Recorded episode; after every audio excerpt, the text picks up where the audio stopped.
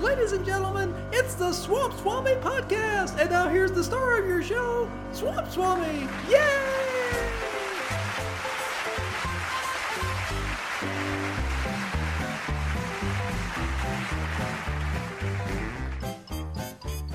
Better keep those fishing nets handy. A few of those big fish might just jump back into the boat. Let's say that you're the head football coach at a mid major college team like Louisiana Tech University. That school has an enrollment of more than 10,000 students and it's located in a picturesque small town of Ruston, located on I 20 in North Louisiana. And Louisiana Tech decided to step up into the top level of college football back in the late 1980s. The Bulldogs currently compete in Conference USA, which is considered one of the Group of Five conferences. Though Louisiana Tech has appeared in several minor postseason bowl games over the last few decades, the Bulldogs have struggled on the football field at times too. Sonny Cumbie, now entering his third year with the Bulldogs, spends much of his time recruiting high school football talent. Though his school has an attractive campus and a fine academic program, Louisiana's flagship university down in Baton Rouge, LSU, will have the pick of the high school football litter in the state most every year. It's very hard to compete with the glamour of playing a night game at LSU's famed Tiger Stadium with 102,000 people cheering on for you. With the increasing amount of money being paid to college student athletes for that name, image, and likeness marketing, the gap is becoming wider. For a smaller college football program like Louisiana Tech, the ability to sign three and four star high school football players becomes a huge accomplishment. If you are able to sign one of those top student athletes, it might help lead others to come to your program too. Well, at least until the end of their first year in Ruston. The NCAA's transfer portal allows today's student athletes the opportunity to walk away from a school and transfer to another institution without having to sit out the next year after transferring.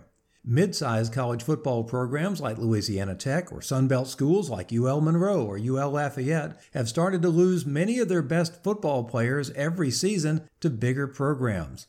The major college football schools have started to wave around large amounts of that name, image, and likeness or NIL cash in an effort to lure the best athletes to transfer from the mid major programs to come play for them and each of the 133 FBS or upper division college football programs allows for up to 85 scholarship athletes on the roster. Additionally, there can be up to 33 walk on or non scholarship football players on the roster. That means a maximum of 118 players are allowed on a college football team. But now, the walk ons are getting paid too. That's right. This week I read a story that said that many of the wealthiest college football programs have started to make NIL financial offers to even the walk on players, too. How does this work? These non scholarship football players, the ones that didn't get the 85 scholarships, are being handed enough of that NIL loot to cover their personal costs to attend the school, the tuition, room, board, and books, and still have some spending money left over. That allows the 85 scholarship players at the school and the maximum of 33 walk ons to be paid to play football at some of the major college programs with plenty of cash in those schools' NIL collectives. Now, these NIL collectives are a relatively new thing, and many have been set up as an IRS 501c3 nonprofit organization too, that allows the donors to receive a tax credit for their sports donations. Excellent. As long as the coaches aren't wink wink directing those collectives on how to distribute the NIL money, it's all perfectly legal. Well, at least it is for now. Pay for play, anyone? The mid major teams like Louisiana Tech University are at a significant financial disadvantage in this game. Strike number one the alumni and outside financial support for the majority of mid major schools is much smaller than the donations which are received by those participating in the top conferences like the SEC, the Big 12, Big 10, and the ACC. Strike number two Louisiana Tech participates in Conference USA and that league's television and media revenues are literally microscopic when compared to the four major conferences right now. So even if a smaller conference school found a diamond in the rough type of player, the big boys of college athletics with all the money are going to encourage that player to leave for financially greener pastures by next season. Yes, it's a dog eat dog world in college football today.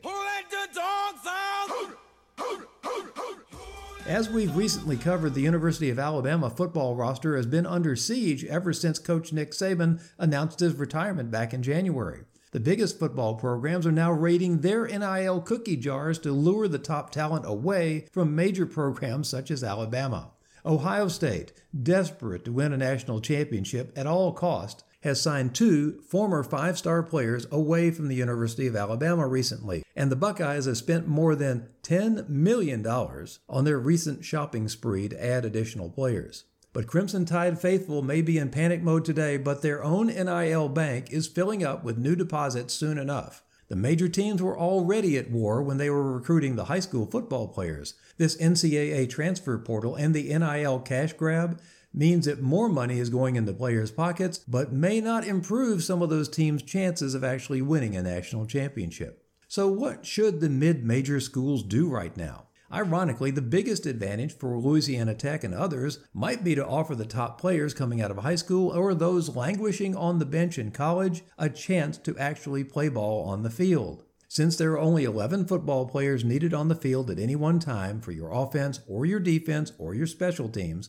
that means that there are nearly 100 players on college football rosters at major schools who see very little playing time on Saturdays during the fall. From the player's perspective, it's great to be handed a $100,000 or more check from the school's NIL collective bank. They get to attend the great school for little or no out of pocket cost. They may also be handed the keys to a dazzling new car to drive around town to impress others with.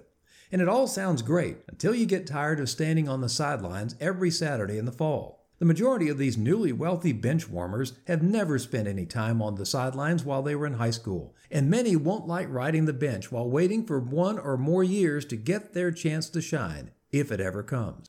Louisiana Tech and other mid major football programs should try to recapture some of those likely to be disgruntled football players sitting on the pine at their large state universities. Offer the players a chance to actually play football on the field during college years number two, three, or four. The Louisiana Tech Bulldogs and the other mid major programs would be wise to stay away from this expensive bidding war to sign the top players coming right out of high school.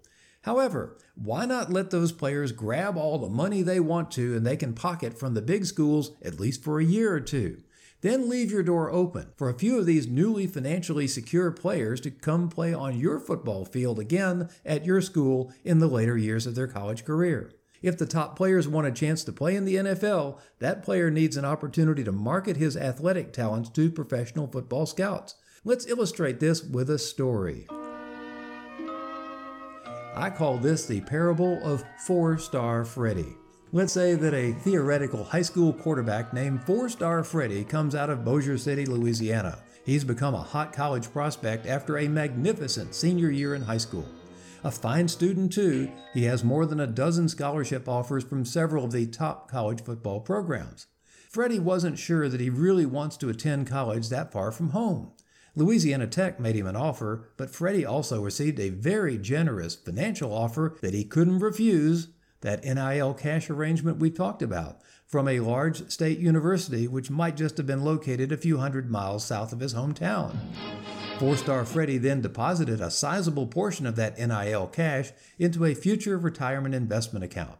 He shows up at practice and discovers that there are four other highly recruited quarterbacks already ahead of him so he devotes time to learning the playbook, works hard at practice, and hopes for a chance to get onto the football field at some point.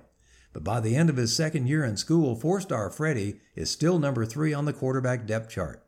The school has continued to recruit another quarterback or two every year, too. Like so many players at that level, Freddie has never sat on the bench since starting playing football back in elementary school. Now, halfway to earning a degree in finance, four star Freddie has decided that he wants to help manage college and pro football players' money as a financial advisor once his playing days have ended. But at this point, four star Freddie's college football highlight reel at Large State University would show some stellar warm up throwing sessions and some exceptional sideline cheering skills for his college teammates on the field. That is not going to impress the NFL scouts.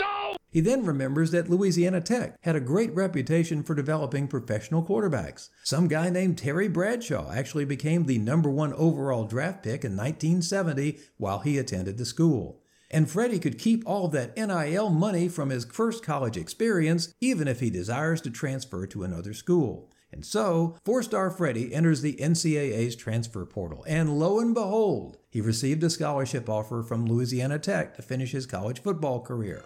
Four star Freddie then loads up his relatively new car he received, drives north to Ruston, and becomes the starting quarterback at Louisiana Tech for his final two years of college. He played well in hopes that he might have impressed a few pro scouts for a chance to earn a bigger payday in the NFL at some point. But no matter what happens during the upcoming NFL draft, four star Freddie has already collected his finance degree from Louisiana Tech and even started working on his MBA there too. Freddie is ready. What's the moral of this big story?